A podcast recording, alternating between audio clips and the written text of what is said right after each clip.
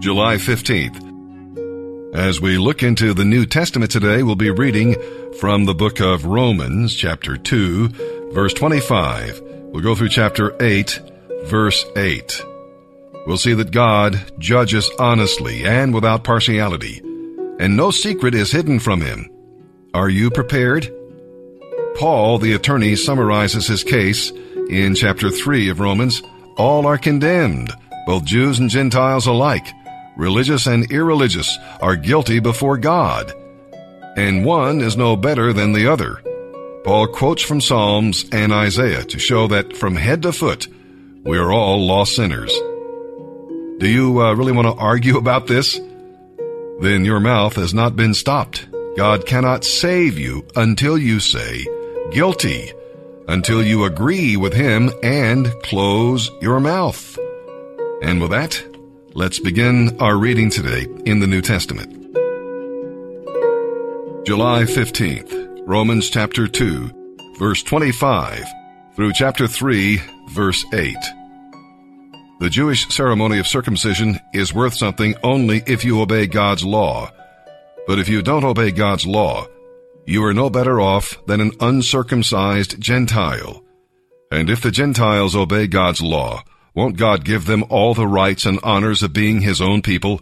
In fact, uncircumcised Gentiles who keep God's law will be much better off than you Jews who are circumcised and know so much about God's law but don't obey it. For you are not a true Jew just because you were born of Jewish parents, or because you've gone through the Jewish ceremony of circumcision.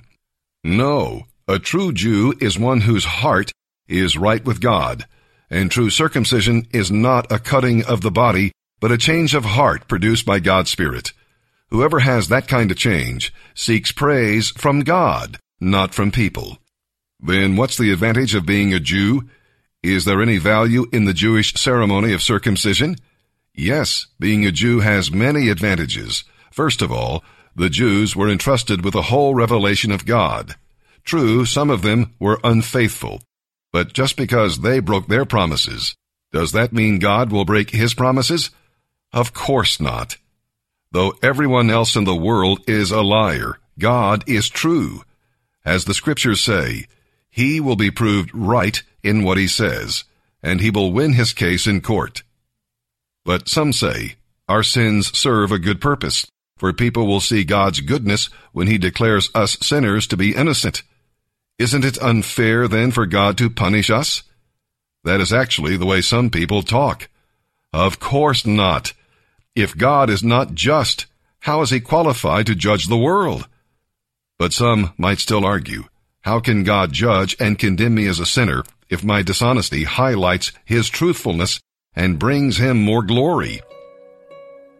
If you follow that kind of thinking, however, you might as well say that the more we sin, the better it is. Those who say such things deserve to be condemned. Yet some slander me by saying this is what I preach. Today we're reading Psalm 11 verses 1 through 7. We'll see that David was in great difficulty. Around him the archers were getting ready to shoot. Under him the foundations of society were shaking. What should he do? What would you do? When you're in that kind of situation, your first thought may be to get away as fast as you can. Even David's friends advised him to act like the bird and fly away. It is right to flee from temptation, but not from duty. Big difference. Instead of flying away like a frightened bird, you should trust God and mount up with wings like eagles, trusting in the Lord fully.